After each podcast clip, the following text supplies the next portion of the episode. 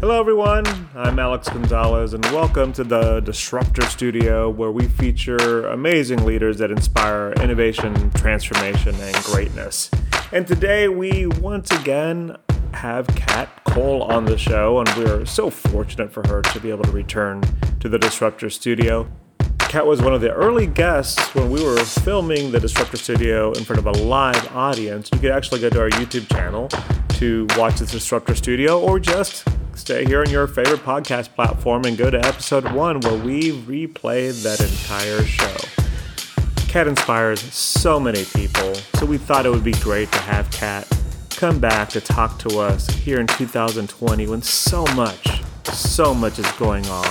We thought it'd be a good time to hear from Kat to get her insights, her perspectives, and how she's leading at a time like this and how she continues to stay inspired. So here is our 2020 discussion with Kat Cole on the Disruptor Studio.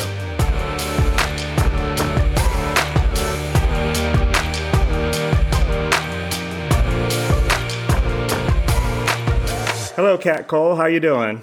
I'm great. How are you? Very good. Well, uh, good to see you again. And, um, you know, of course, this is our second time here in the Disruptor Studio. And so, first of all, I want to thank you because you've been definitely part of the foundation of kind of building this brand of, conver- you know, of, uh, conversations we get to have. And and I'd like to say that I know a lot more than the first time I talked, and maybe a little bit of a better host, but I, I kind of doubt that. So, but we'll, we'll, we'll do our best here. Awesome. Uh, Glad to be here. Um, so listen, uh, it, has been when we last talked here in the Disruptor Studio was late 2018, and uh, so and first of all, anybody who's listening here, I encourage them. We just fact, we just dropped that conversation on this podcast series, and they go to YouTube and see it, and it's great. We got to learn about your journey all the way from a teenager to to at least that time, and just incredible stories, Burning Man, all kinds of stuff we got to talk about. But let's um, let's talk a little bit. Maybe since 2018, definitely in your personal life, there's been some changes. Your family has grown. So what, what's what's happened over the last uh, you know year and a half or so? Uh, family wise, had a second baby, and so now have Ocean, who is almost three, and Arrow, who is about to turn one. Outstanding. And how and is is uh, for you and uh, Daly, your husband? Mm-hmm. Have you gone to full zone coverage with the kids, or how, how's the uh, coverage of two kids now? oh, it's great. You know, we we're both pretty busy, so um, you know, occasionally it's got to be one parent watching two, and we figure that out. Uh, and then when we're together, it's man to man. Absolutely, which is uh, which is always very interesting with a couple kids. Well, listen, um, you know, so obviously that's what's happened for you personally and professionally. Obviously, still at Focus Brands, very active in mm-hmm. everything you're doing. Um, uh, you know, from a social perspective, which I definitely want to come back to. But let's also um, kind of bring us to where we're at, just in the world, and and and maybe, maybe take you back to, um, I guess, around middle of March and COVID, um, of course, you know, coronavirus, however people were describing, became a mm-hmm. reality and kind of a creeping reality that hit really hard. So talk maybe take us back maybe to that moment, some whatever that day was in March, where this thing became very real. And what I'd love to maybe hear about is how'd you process that? Because there had to be this personal processing because it's talking about a pandemic here, and also you know professionally. So how how did you process that, and how did you pivot in, in, in your life there? Well, I had a bit more heads up um, than the average American because a good chunk of our international business for focus brands with Auntie and Cinnabon and Jamba in particular is in Asia. So this started hitting at the end of December in Asia in a very public way. So um, both personally and professionally, I had a few more months to pay attention, to digest, to take it seriously, uh, to think about the business, to think about the world, what could happen. Um, so I had a bit of an unfair um, ramp up period. Right. It wasn't shocking. Uh, then also at the end of February and beginning of March, I happened to be in the ICU with what was my then seven month old. She contracted a horrible respiratory virus that wasn't COVID, but that landed us in the hospital as COVID was spreading in the United States. And that resulted in um, nursing shortages. If you remember, in those early days, there were no tests for COVID in the US. So any medical professionals were having to self quarantine if they had any type of symptoms. And um, so it was just a very weird time. My personal experience in early March that was so abrupt had less to do with COVID specifically because I saw it coming from our business in Asia and more to do with the fact that I'm in a hospital hearing about a pandemic coming, no test available, and a baby who is on a feeding tube and an IV drip um, because of a, a, really bad respiratory virus that turned out to be something called metapneumovirus. Um, and we we got out and she's okay and came she came home with a feeding tube for several weeks that I had to manage while um, I was navigating now the domestic impact of COVID on our franchisees and our business. So those four weeks, the wow. first few weeks of March being in the hospital, the next two weeks coming out, then really dealing with how this might affect the business, the uncertainty for our employees, our franchisees, and our communities in general was a very heavy four weeks. Um, but I think from a how did we process, how did I process, how did we process, you do what you have to do, you know, when you're you I've got a baby with a feeding tube, I've got to figure out how to do that. I've got a business that is in many states being at least temporarily shut down because no one's sure of transmission and what's happening and um, needing to be a leader and have clarity and be clear on what our priorities are. And at that time, outside of my family staying healthy and getting my daughter better, my business priorities were um, three things. One was to lead with clarity, and then our, to make clear our two areas of focus, which were protect humans and protect cash. That was it. We we had a mantra. We don't talk to each other about anything if it doesn't do one or both of those things, because that helping small business owners protect their cash. Um, and the average restaurateur, I think J.P. Morgan uh, released a report last year that said the average restaurateur has something like you know less than 30 days of cash on hand. And that's not necessarily reflective of all of our franchisees um, but it's reflective of the average restaurateur uh, and small business owner in general. And so when you think about that and then all of a sudden demand there's a demand shock and revenue dries up conserving and protecting cash getting vendors to put a pause on fees um, us figuring out as a franchisor how to um, delay or defer owed royalties and put a pause on advertising funds. Um, it was one big path of clear, clear focus. And then, you know, at the same time, protect humans. How do we make decisions to keep people safe, make sure we can keep people being um, paid if, um, you know, if they are um, not able to work, are tests available or not, shutting down our office, you know, all of these things. So help help our small business owners conserve cash, and protect people, and that those were the priorities. So um, it became easy to process it because I it sort of created a call to lead in that moment.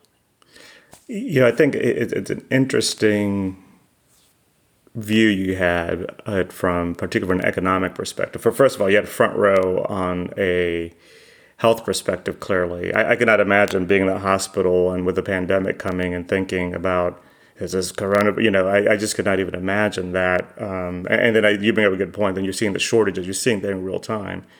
But then you had a front row seat, and you know it's easy to think just from a corporate perspective. You know, with with your accountability for focus and your you know and your investors and private equity, but you're a franchise business, so you are the front seat with business owners. So so first of all, how you know you, you you have a you know a big team at Focus Brands, and I'm and I'm sure you know different life experiences. And you and you, and you talked about um, the two things you wanted to focus on. How did you help give them space for the personal processing as well, in addition to doing those two things for the for the business? And I want to talk a little bit about these franchise, these small businesses as well. I mean, the personal place to process is simple. You just hold space, right? Yeah. Webinars, conference calls, um, more Q and A, more touch points. We had daily calls with our team, with a core team. We had daily or every other day calls with franchisees, which is a very high frequency in the franchise business. Um, our employees, our key leaders, we're talking every day, sometimes twice a day. So it's you hold space, right? And you right. then navigate together. If you kind of transition then to this front row seat you had to small business owners, which are what franchise owners are. First of all, what did you see coming from these small business owners? You know, what what was you know, did they understand what was happening? Was there desperation? What was that? What were you observing? And then, you know, how do you position to help these people that put their livelihood into these franchises? Really observing that it's a, this was a tremendous amount of change. It's called a demand shock because it is shocking. Um, it is sudden, it is unexpected, and it is extreme. So the observation is people go into preservation mode um, yeah. and helping them navigate that, giving them tools, resources, being helpful in preservation, um, but also being a calming voice to keep them plugged into what's going on beyond their world. You know, if they run two stores, their world is very small. Um, they work in one city, they focus in two zip codes. You know, they're they're really focused on what they're seeing in the news and on social, and then what's happening in their store. And part of a leader's role during a time of shock is to also keep things in perspective. So keep connecting, honoring what's happening locally because that is their world and that is what we must help them navigate. Um, but then also plugging it into both upcoming maybe challenges that could be worse that they need to think about and prepare for, but also bright spots, um, things to think about, silver linings, if you will, um, and keep in mind at this time, there was also a rush by the government to come in and figure out how to provide some type of aid um, for small businesses and for individuals. And so it, there was really being a funnel for communication when it is so overwhelming um, was something I observed that they needed and that we chose to use our role um, to deliver. Right, and then of course, uh, you know, we go into um, we're so we're still in the midst of just um, an incredible period of, uh, of time in our country and the world around racial equity. Um, and I know it's something very important to you. And you know, and as we and as we record here, of course, today in our hometown here of Atlanta, of course, John Lewis is uh, is, is laid to rest uh, today. And um, and uh, so I'd like you know if, if, those of you follow you on social media, of course, um, you, have made some interesting, uh, some great uh, observations one in terms of the proximity you are to so much around uh, the civil rights here in Atlanta. Could talk a little bit about you know perhaps this moment and John Lewis and you know what that means and really where you live and how that is kind of bringing whatever drive or passion or or motivation to do what you do.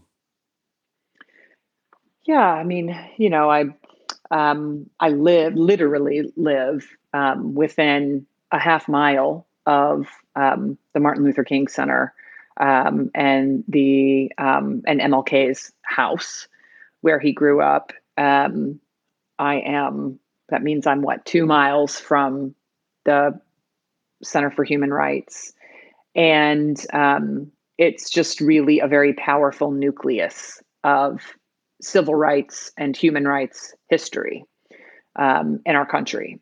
And so, you know, there are constant visual reminders of that history and a lot of honoring of that legacy. And literally, you know, I go for a walk and I see the daily tours of people on their segways and in, in the little bus, you know, driving past to see these things. Um, so that's just interesting being in physical proximity to it. There's just a constant reminder um, of the past, the present, you know, how the halo effect of these titans of change um, have affected our world and, and continue to affect our world long before their passing, including the recently passed Representative Lewis. Um, so, so that's the physical proximity piece, and that's incredibly powerful. That I live in this community um, with this history, and um, and and then I think that just makes it even more charged for me personally.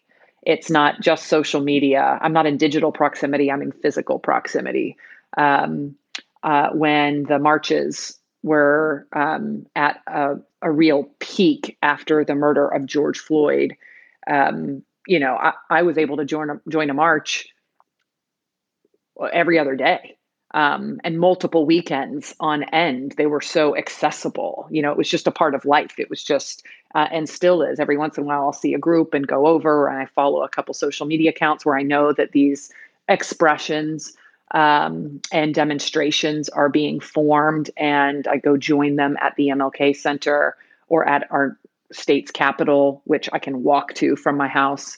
Um, and so that, and then I share that on social media. So that access, that proximity, that frequency of interaction with demonstration and movement and diversity and, um, you know, civil progress is a big part of my real life personally, mine and my family's. I bring my son to peaceful demonstrations. My husband joins me, um, and uh, and then that lives online, right? Then I share those things that demonstrate not only that this is important to me personally, that encourage others to look for these opportunities to um, participate in civil and community activity. And, and then, uh, and of course, of course, one of my favorite uh, moments from well, there's many uh, great moments from when we last spoke, but one is about this incredible ability you have to stay true to yourself and be authentic in every aspect of your life, including you know your your you know quote unquote corporate life. So so talk about how you then bring. Uh, I would say not just passion, but just leadership around civil rights and racial equity that you personally have into the you know COO and president role that you bring in, what does that look and feel like in a in, in, in a big company? Uh, well, first, you know, I'm I'm very active on social media. My personal life is very public, and so not all of our employees and team members and leaders connect with me on those platforms, but many do. So the first way it shows up is because I show up in very public platforms, and they see that and they know that about me. Um, and so not every leader is comfortable blending personal and professional. Um, I am. I'm a I'm a Xennial. You know, I'm a cusper between the Gen X and the millennials. I've grown up um, being a um, digital immigrant. You know, I didn't grow up with all this digital technology, but at a very young age, I was an early adopter, and so I've become uh, move from becoming a digital immigrant to being a digital citizen. Um, but I'm not a digital native like Gen Z.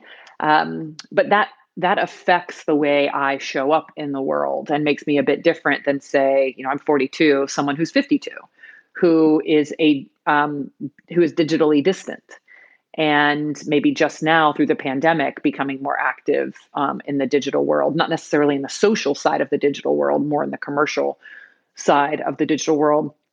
Um, and so our employees and team members know who I am. I'm not someone outside of work and someone different inside of work.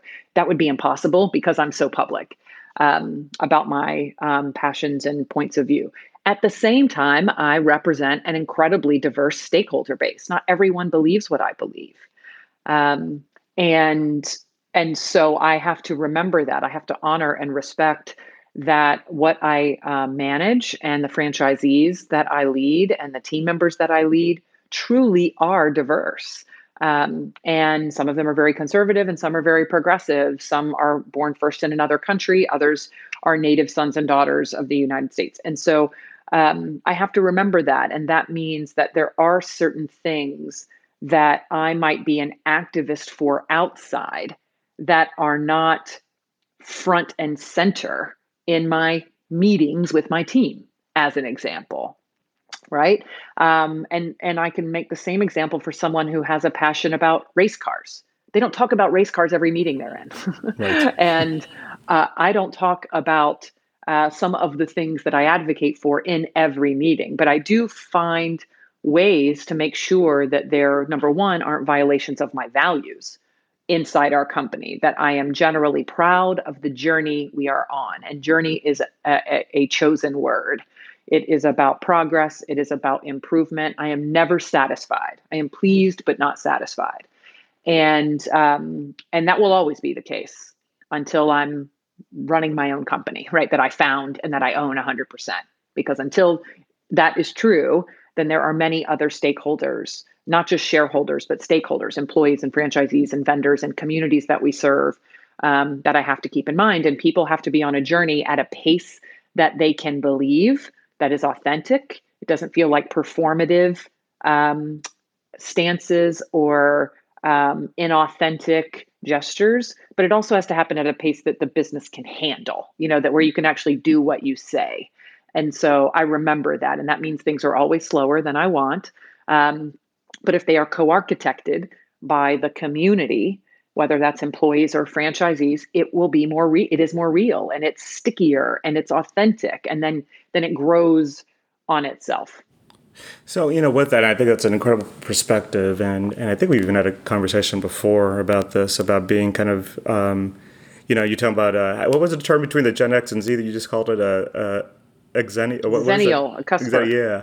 And so that many talk about Gen X also being a kind of this bridge generation. Um, so you know, so perhaps maybe two perspectives here. So if you were to give advice to perhaps you know a Gen Zer or young millennial who's trying to be Kat Cole, but they're you know in, in a more junior role, or perhaps on the other side, if you have someone who's uh, you know a 52 year old leader who's who's managing you know some passionate you know Zers or millennial, what are some mistakes or advice you give to either side of the spectrum in helping people be authentic but still um, but perhaps what, what are some mistake, mistakes you've seen or some advice you could give to people to be true to themselves without stepping over those bounds? Because you've probably seen so many people and have talked to you, and, and maybe you've seen mistakes in terms of their trying being true to the self, but it, it's, it's perhaps gone to the point where they've actually hurt their journey more than they've helped their journey in doing so.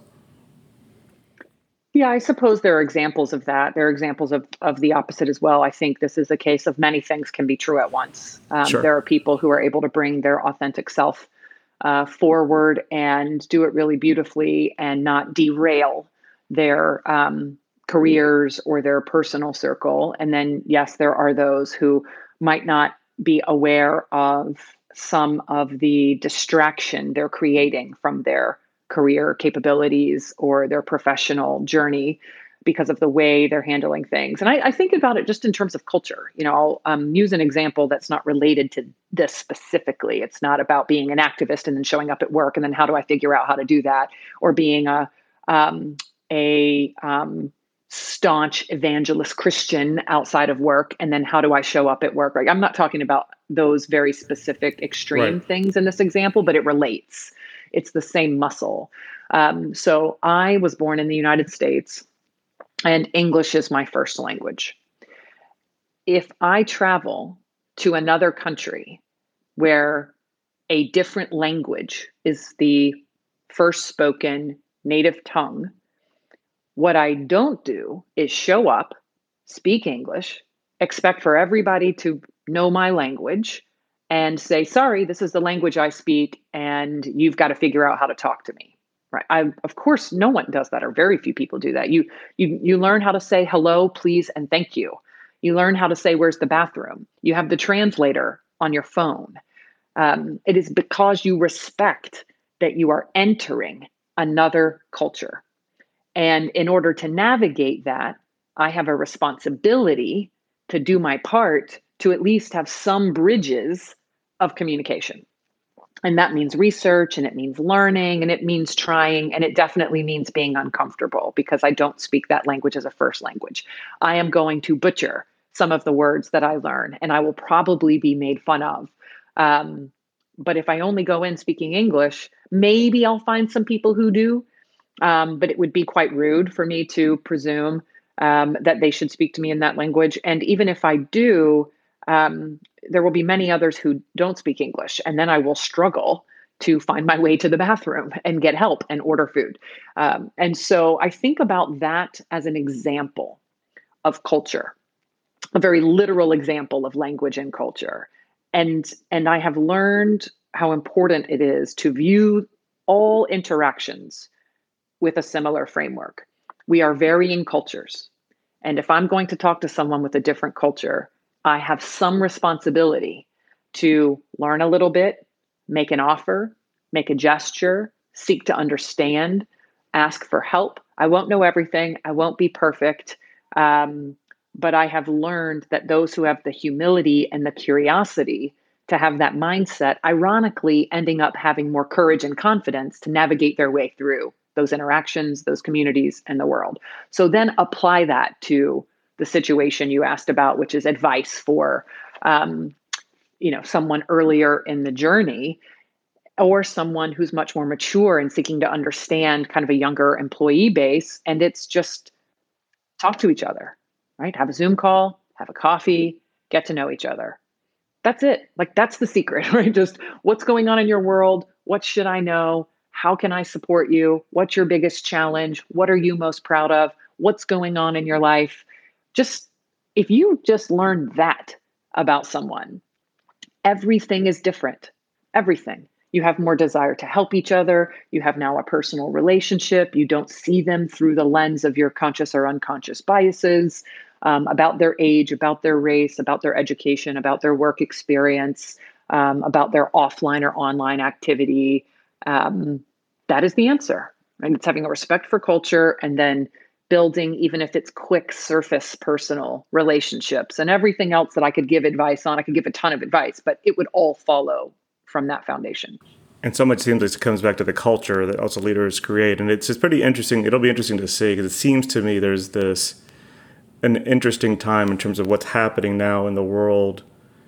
And also, uh, generation, you know, Xers and stuff coming into leadership roles, uh, senior, senior leadership roles, CEO roles, that it'll be interesting to see the transformation of culture in companies and perhaps create that platform you just talked about as well too. And, and you know so and, and, shifting a little bit here kat and one thing um, you know kind of i mean not directly tied to the pandemic that we're in but a little bit tied to it as well too.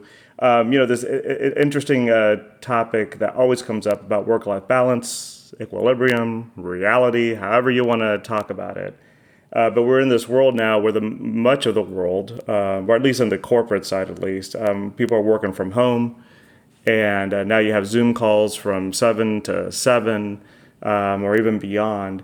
You know, how, how do you think, in kind of in this in this role about work life balance, work life equilibrium, um, in this kind of new world, and perhaps the lessons aren't different, but the the circumstances are somewhat different uh, that we're in as well.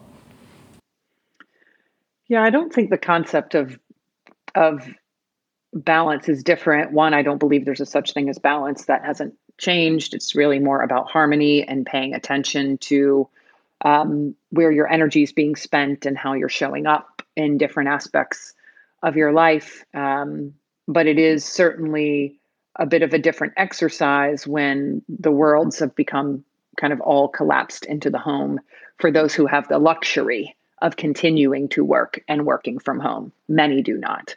Um, and so every time people ask me questions like this, I, it's an important reminder a giant swath of the country are in jobs that cannot be done from home, right? They're service right. workers, they're fr- frontline workers. Um, and so that reality of work life balance is different than the reality of those navigating working remotely and from mostly from home for the first time. And so you're dealing with people who are interacting with the public who cannot work from home with varying mask guidelines and registrations that just make everything more heated and confusing, um, who may or may not have people at home who are high risk individuals and have a bit more fear of just doing their job every day, whether that's an Uber driver or a healthcare worker or um, uh, one of our our police members or a firefighter, um, somebody working at the grocery store, right? All the, you can imagine, even if there are amazing methods for safety, masks and sanitizer and gloves and distancing and all the things, um, that that still can be incredibly stressful. And and then you have the other side, which is a lot of people losing their jobs, um, and the greatest you know micro periods of contraction and employment in our economy i think what i just read since that we've seen since the depression. Um, and so that's real right? Then you've got people who have to work and have to go and can't be home schools closed and then maybe someone else in the home if there are two um, parents uh, in the home two people in the home who have lost their job. Um, and there is a real mental health element to all of that even if there is if there are unemployment benefits even if both still have there's a real mental health burden that everyone is feeling and some groups much more than others. And then you have these complicating factors of if i have to leave my home to work or if i've lost my job if my kids can't go to school if i do or don't have childcare um, that's a different spin on work life balance. Work life balance or work life harmony, as I like to call it, work home harmony, because work is life too, work home harmony um, is a conversation that you can have when there's not an overlay of deep, deep mental health challenges um, and extreme stresses that are being put on the average person that's in a good situation are presenting real a real crisis of mental health just um, stability right and then you add on those who do have other challenges and it, it complicates it so that's um, I'm I'm really paying attention to that and very concerned about it and an infrastructure for childcare for those who have children is going to be a great um, topic and uh, an important solution to reducing the mental health load and improving work home balance or work home harmony. Um, then, when you get to those who do have the privilege of working from home to keep their jobs, to be at home, with kids who are or aren't in school or inconsistently in some type of childcare or school, because even if you have access to childcare, it's inconsistent. COVID cases pop up, they have to close. Um, or you get scared, or another kid notifies with contact tracing, and then you got to take your kids out. I mean, it's just up and down, up and down, and really unpredictable. Um, similar things are true that those working from home and couples, if you're fortunate enough to have a partner at home, have a very serious mental stress load. Even if they're just sleeping, what they've read on social media, what they're dealing with during the day is all running, you know, in our minds. I'm hearing people talk about crazy dreams and restless sleep and, uh, you know, all of that affecting how they show up at home. So um, I think a new priority in work home balance are tools for childcare and mental health. Um, that that is a new lens on something that isn't a new topic. Well, uh, well, Kat, one thing I do want to um, then perhaps shift back to is around uh, entrepreneurism and actually being pretty specific on something on uh, that's a little bit, uh, you know, kind of a fun note here. But I think since we last talked to you, you, joined a board of uh, of um, of Milk Bar with the, uh, supporting Christina Tosi, I believe. So talk about how, how that, that came about and just um, now, you know, I think I may have emailed you. I'm a huge fan of, of what she does, but you know, how, how do you get in, in, engaged in a, in a board like that? You know, how do you, how do you view your role in, in supporting someone like uh, Christina, of course, who has a very successful, uh, you know, brand. And uh, how do you support? And how do you see yourself supporting entrepreneurism even beyond what you do with, uh, you know, your franchises? You know, as you, you know, go forward. Um, yeah, I'm on the board of Milk Bar. It's an amazing brand and organization with a beautifully talented founder and CEO, and Christina Tosi. Uh, the way that got started was we were introduced by some common industry friends and professionals years ago. And over the years, um, I've just been a huge cheerleader of her work. Um, offered up being a support as she started scaling the business beyond its early foundation into multi channel um, and uh, other elements of evolving the business. And so um, I think it it came to be in a very organic way over years of just being there for each other and um, being fans of each other. And then when an opportunity came for her to expand her board, and her looking for someone uh, who understands different elements of the industry, then um, I was fortunate enough um, for her to reach out and ask if if I would be able to um, to join the board.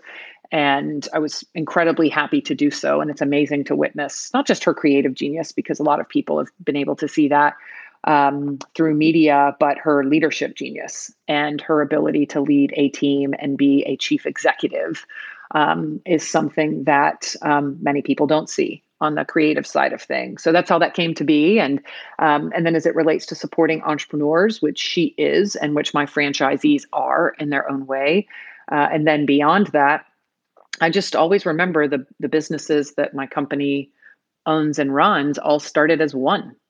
They all started as one, and I think that's really beautiful. Um, that sometimes people start something and then do the hard work that you know that's hard work in and of itself going from zero to one. And then they scale it a little bit and then they take some investment and they scale it a little more and eventually it catches on because they're both lucky and good. Um, and uh, and and then it reaches kind of the height of these well-known brands that that people know and love but other times it doesn't right other times small business is just small business And that's amazing. It is literally a massive engine in our economy that is being threatened right now by the pandemic and um, economic uh, disparity and economic downturn, and then the you know the oncoming challenge for brick and mortar retail, which a lot of small businesses are. So for me, I just take a lot of pride in contributing to that ecosystem, whether it's through mentorship, classes, blogs, newsletters, Instagram live chats, LinkedIn post, you know, just trying to share learning and expertise on any and every platform possible because it makes the lessons I've learned that much more worth it. And uh, they are formats and forums where I can meet and be inspired by really amazing people doing hard work in the trenches.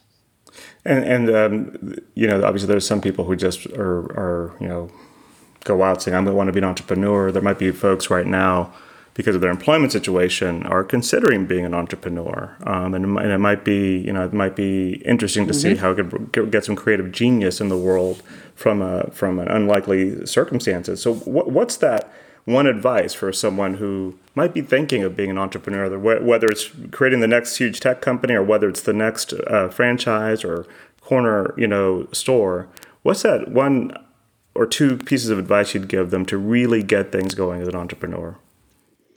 One that you know if you have the means and again not everyone does. Right. Um, whether it's because of family demands or economic demands um, but if you have the ability to start something i don't know that in our lifetime there's ever been a better time. One because if whatever you were doing dissolves there's a really good re- excuse you know so it's people will get it. When you if you say when when 5 years from now if you're looking back and telling the story in 2020 I lost my job. In 2020 I filed for bankruptcy. Nobody's going to judge right? It's like right. yep the world blew up of course you did um, and so there's this permission there's this window um, of reasonability of changing course that is very interesting and opportune. Um, then I will add that there is an abundance. Um, there are there are so many tools that are low code, no code. You can build a website, you can build an app, you can build a marketplace by going onto these tools, these websites um, that already have the basic infrastructure built, and you can very visually create what you want if it's a tech product or a tech enabled business without a lot of money um, and without an engineer. At least you can get it started. And so um, that's also really powerful. It's another reason that in our lifetime, um, there has not been a good of time as good of a time as as this uh, to start something because of the constant improvement in tools that people have access to if they just do a little bit of research um, to low code, no code tools, um, building a website, being able to monetize what you do as a creator, you know, whether it's Substack for newsletters or Patreon or um, SuperPeer, or I mean, there's so many sites where you can take what you do, put a price tag on it, offer it to the world, and people can find you. You don't have to pitch, you don't have to do sales. Of course, the better you are at pitching and sales, the more people are going to know about what you do. But there are so many tools to monetize your advice, your craft, your skills, your experience, your work product um, that are available. And you again, you don't have to pay money to get on the platforms. You just, of course, if you if you have sales through those platforms, then those platforms share in some percentage of that. That's how most of them work. Um, and that's fine because that's the way the world works. If somebody else brings you business and builds a platform that lets you so easily create a commercial thing, um, so I'd say there's, you know, never been a better time if you have the the time and the economic wherewithal to focus on something new.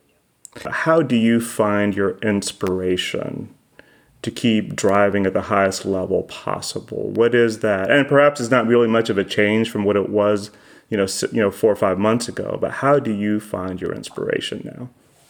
Um, I will say first that while I want to generally put my talents to the highest and best use, I do not try to operate at the highest level possible at all times. I think that's like a path for burnout. Um, and so I don't put that burden on myself. and I have a general goal of, you know, progressing and growing and putting my talents to the highest and best use, but I do not expect to be peak, you know, all the time. Given that, um, where I find inspiration to just continue growth, um, not be at peak, but continue growth, is um, from people doing real work. You know, someone who's cleaning bathrooms, um, someone who is a local organizer, an activist, an entrepreneur, um, you know, building their business from the ground up, like that. Um, all of us who are starting something or trying something new or breaking our backs in service to our families, um, that's inspirational to me. I don't look up to celebrities. I don't look up to um, uh, maybe some of the typical icons or idols. There's nothing wrong with that. And I think celebrities have a very important role in our world, but it's not where I source my inspiration. I source my inspiration um, from people doing real work. I source my inspiration from home, you know, watching my husband navigate this world like everyone else and still be an amazing father and husband and partner, watching my kids delight in the little things. You know, I allow my cells, my being, to be colored by the simplicity um, of everyone around who I see, um, who who may be earlier in their life's journey on this rock than me, um, or who may be at the end of their journey on this rock. Um, I just I think humans are magic, and those that I can see and have proximity to, whether it's on a social app um, or my own family or stories that are being told or individual entrepreneurs that I can help like that that really does inspire me um, every single day. Well, Kat, I think that's uh, that's just well said, and and I, I know for a fact there's uh, many many people out there who find inspiration in your words and, and what you do and your actions. So, uh, so thanks for uh, you know, spending time again with us here in the Disruptor Studio. Um, I think it's a perfect time to hear from you. I know I learn something every single every time as well. Um, so thanks again, Kat, and we will uh, see you again soon. My pleasure. Thanks. That was Kat Cole here on the Disruptor Studio, and in such a difficult year, it's always good to hear from someone like Kat. Uh, here, frankly, her authenticity comes through as she wrestled with these problems herself, both in terms of her business world life, personal life, and really focusing on everything she cares about. So hopefully you found some nuggets of insights and, and frankly some inspiration so you could continue to achieve your greatness even in such a difficult year.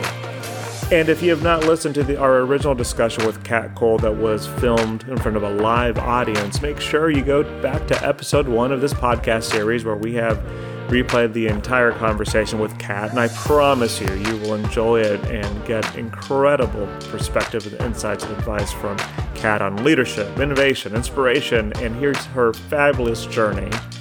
And you could also go onto our YouTube channel and you could actually watch it live and watch uh, Kat and I uh, have that discussion. We'll see you again in a few weeks on the Disruptor Studio. I'm Alex Gonzalez. See you soon.